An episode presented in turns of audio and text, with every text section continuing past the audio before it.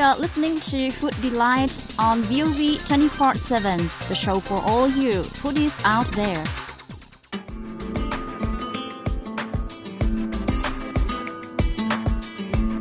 You're listening to VOV 24 7's Food Delight. I'm Kim Chi, the host of today's show.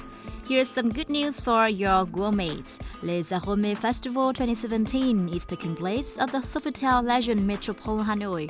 Why don't you take this chance to thrill your palates with amazing dishes created by some of the world's top chefs?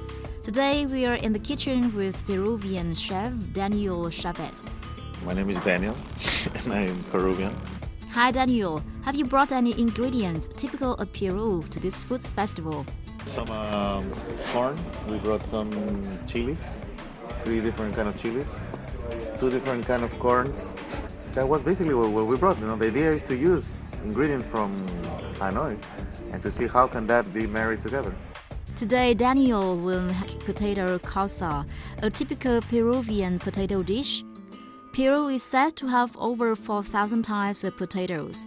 Peru's varieties of microclimates and soil allows many kinds of tubers to grow. Please tell us more about potato causa.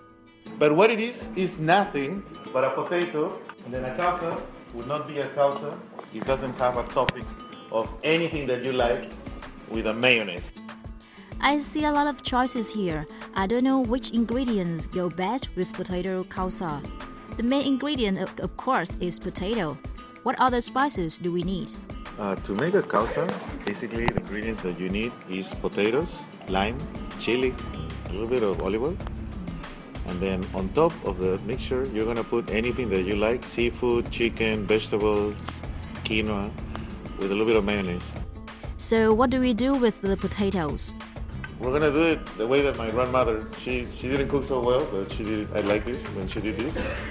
So you smash this potato. If you do it in a restaurant, it's good that you do it with a ricer or a tamis. Uh, but you need to do this when it's hot. It is easier to mash potatoes when they are hot. So it's, it's always good to mash it when it's hot, but it's important that you adjust the seasoning when it's cold, because the dish will be served cold, and things taste different when they're hot and cold. So normally when you eat that adjusted and it's hot, it will tend to be too acid, but then when it's cold, it, it's okay. After the potatoes are mashed, what spices do you add?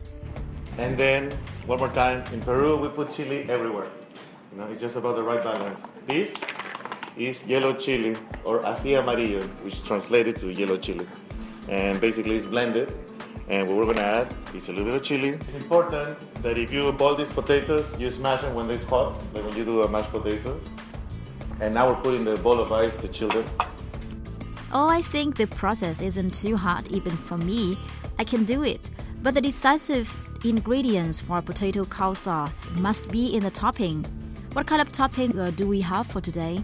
So the intention is that it, still has quite some flavor because on top of a causa, you need to put something that has mayonnaise on top. Whether you want to put tomatoes, chicken, avocado, anything, it needs to have some mayonnaise. If not, it's not not a real causa. So today we put uh, crab meat. We put some um, uh, tobiko, which is uh, fish, flying fish raw, and quinoa, just to add some degree of, of flavor.